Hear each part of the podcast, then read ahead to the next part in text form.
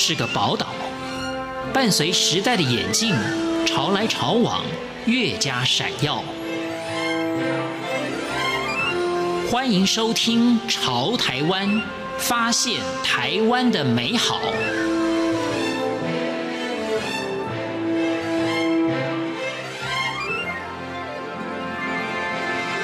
欢迎收听《潮台湾》，我是徐凡，中文博士钱拓。他说，他喜欢用精炼的语言来表达思想、感情跟想象。不论是物质之美，还是精神文化之美，再加上他喜欢吃，从文学的作品当中字里行间来描述，就可以把极致的细微的感受给描绘出来。自己在经营农务之后，也喜欢烹饪以及探索味觉。在今天节目当中，我们就跟着钱拓博士的脚步，一起去了解食物的脉络。或许在饮食上能够发现更好的滋味与美好，欢迎收听。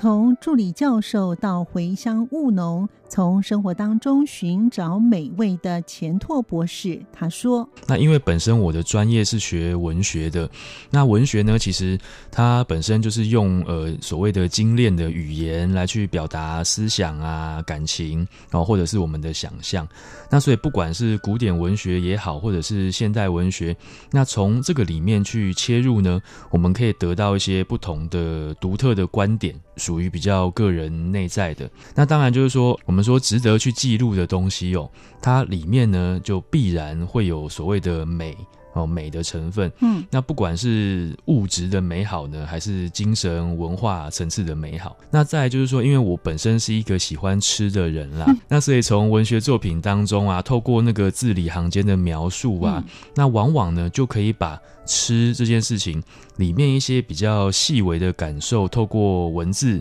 去描绘出来。那所以其实读文学作品呢，可以帮助我们，就是提升对于世间当中万物的感受哦的这个层次。那也能够让我们自己的五感。哦，这个视听嗅味触啊等等，就是更加的敏锐。那再来呢，就是因为目前我自己也经营农务的关系，那所以当然就是必须要去接触烹饪。那我自己是喜欢烹饪的，然后也利用这个方式去探索我自己的味觉，去感受这世间当中万物的滋味。那所以从这个脉络里面去切入呢，那在饮食这件事情上哦，就能够去发掘更多平常容易被忽略掉的哦那种。所谓的滋味跟美好。之前我在课堂上，我就会经常鼓励同学们，就是试着去写，呃，书写我们在食物当中、饮食当中去获得的一些记忆。在这个回忆的过程里呢，我们就好像会有一个重现的过程。我们仿佛呢会感受到、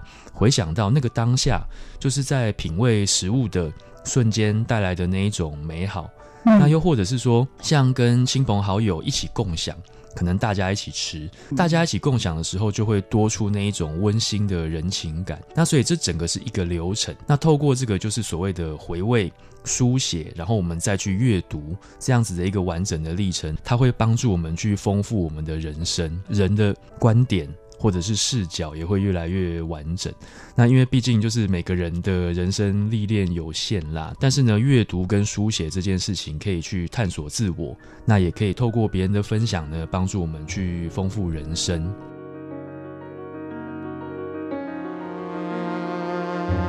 如何从书籍当中寻找饮食文化，进而感受到饮食之美？钱拓说：“或许接下来呢，我就从呃几几本书籍呀、啊，或是文章当中的例子啊，去做一个辅助说明哦。怎么样透过阅读或者是饮食的品味，那去建立一个就是个人的一种探索人生的方式。那其实我们说呃美学、生活美学，或者说美感。”哦，这件事情，那其实在这边多半我们并不是说要去很艰涩或是讨论那一种比较深入的理论。我呢，我会觉得说谈生活美学这件事情，我们不如说它是一个概念，或者是它是一个看法。那这个概念呢，它是可以落实哦，可以落实在我们生活当中很细微的食衣住行各个方面。我们每个人都有自己的一种个人体验啦，从我们刚刚谈到的去感受。分析那一种细微的呃部分，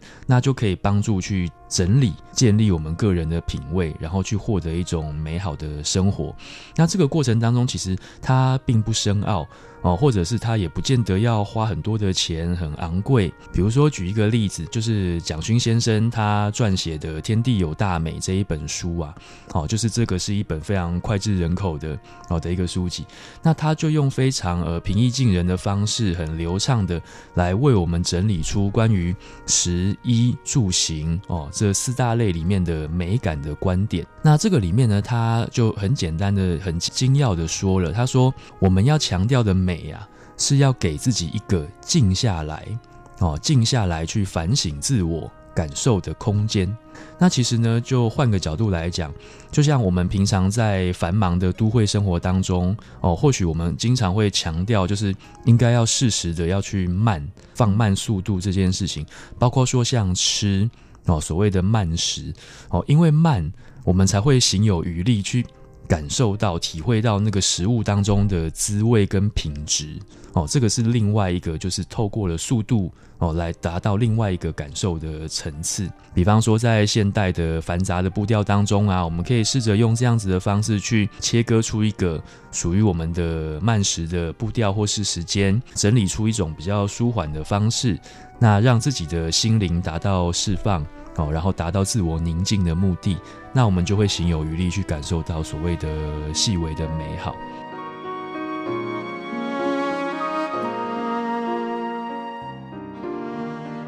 我们常听大厨说，只要食材新鲜，就能够尝到食物的鲜甜。钱拓博士也谈到他自身的感受。那所以其实所谓生活美学，它不是一个标准啦，就是说它只是让我们自己在过程当中去建立出我们的一个品味，这里面并没有所谓的好坏之分。那只是说在这个品味的过程当中，我们可以去透过了慢，然后自我思考，久而久之，当我们能够去建立出所谓的自己的美感品味之后，那它就会形成一套个人的观点。那或者呢，就是成为一个个人的系统这样子。像我自己个人，呃，过去其实我不太喜欢吃涮涮锅或是小火锅。对，那里面有一个很重要的原因，就是因为里面的蔬菜盘，它的配料都是比较简单的。尤其是有两样食材我不喜欢的，就是芋头那个瓜类，我觉得就是它里面滋味真的是呃有点薄弱，然后我会觉得它是对我来讲有点食之无味，弃之可惜。所以过往我在在我在吃小火锅的时候，我可能都省略这几项食材。但是当我回到家之后，我去接触了我们家的农业，那个作物它是有真正被用心对待过的。所以当我一开始去试我们家的南瓜的时候，我本来心里面很排斥，但是当我吃下第一口之后，我全然对这个食材改观。我会觉得说，哇，天哪，南瓜竟然可以做到那么绵密。那么香甜，它吃起来简直就是像水果，而且不是我想象中过往的那一种南瓜。对，当下我觉得真的是被自然以及被就是细心呵护对待的那一种感受给震折到。那那个是里面我得到的食材的美感。又好比说像马铃薯也是，我们自己家种植的马铃薯，它的个头或许没有那么大。小小的，但是里面呢，一蒸好，然后那个皮一切开，一吃下去，我会感受到那个很浓厚的马铃薯的香气，然后它是一种很浓郁散发出来的自然的味道。从那个里面呢，一瞬间我就可以透过那个味觉的锻炼跟训练，让我阅读到里面所包含的故事。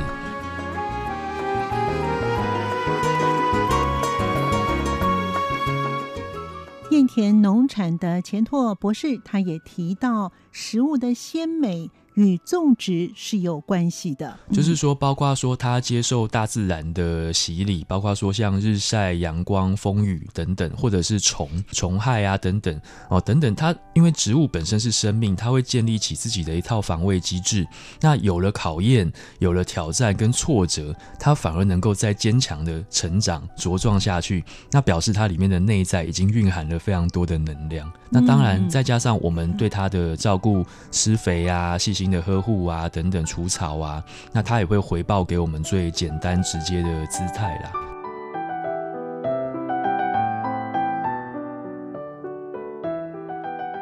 然而，在饮食上的观察，钱拓也谈到他个人的心得。那其实我们说吃是人生的必须啦。当然，我们在近年来对于饮食，呃，不管是安全啊，或者是味觉的注重上，我们都有一定的层次的提升。注重饮食这件事情，它其实可以帮助我们对生活的细节多一些深入的思考。那我们要思考的点是什么？就是说，吃这件事情不单纯是填饱肚子，或者说是进食这件事情而已。吃呢，其实里面它会有美感，会有享受。然后会有我们对于呃风味的阅读。饮食这件事情，它带给我们的启示哦，就是说在饱足感之外呢，我们透过了缓慢的享受，我们可以去阅读到一些不同的里面的语言哦，食物里面带来的一些语汇啦。透过了缓慢的进食哦，我们心有余力，我们才能够品尝出食材的真正的味道啦。这里面呢，当然除了所谓的食物的感受啊，还有操作者的手艺呀，它如何达到一个平衡，那进而呢，我们才能感觉到它的好。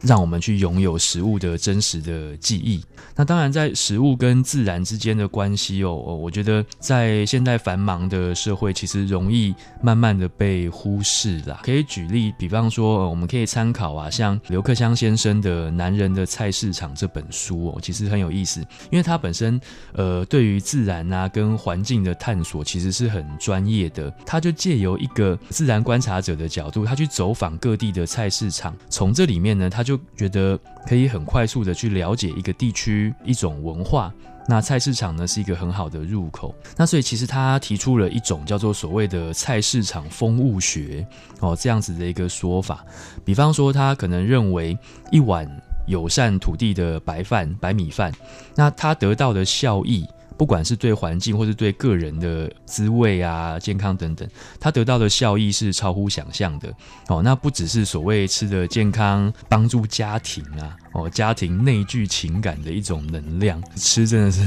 非常重要的一件事情。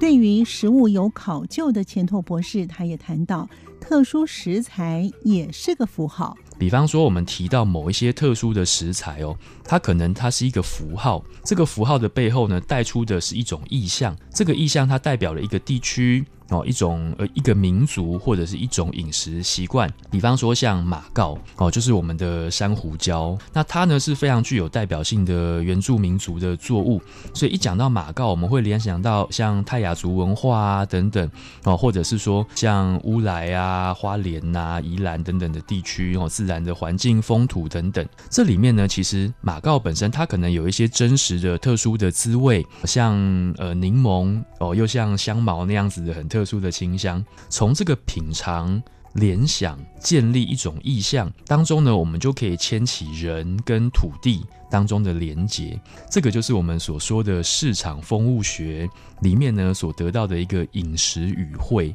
哦。这个是我常常讲，就是每一个饮食当中有许多的符号，它代表的是一个语言的词汇。那透过这个呢，我们就可以建立起好像一种沟通的语言哦。那有了语言，我们就可以从吃这件事情去得到一个文化的认识。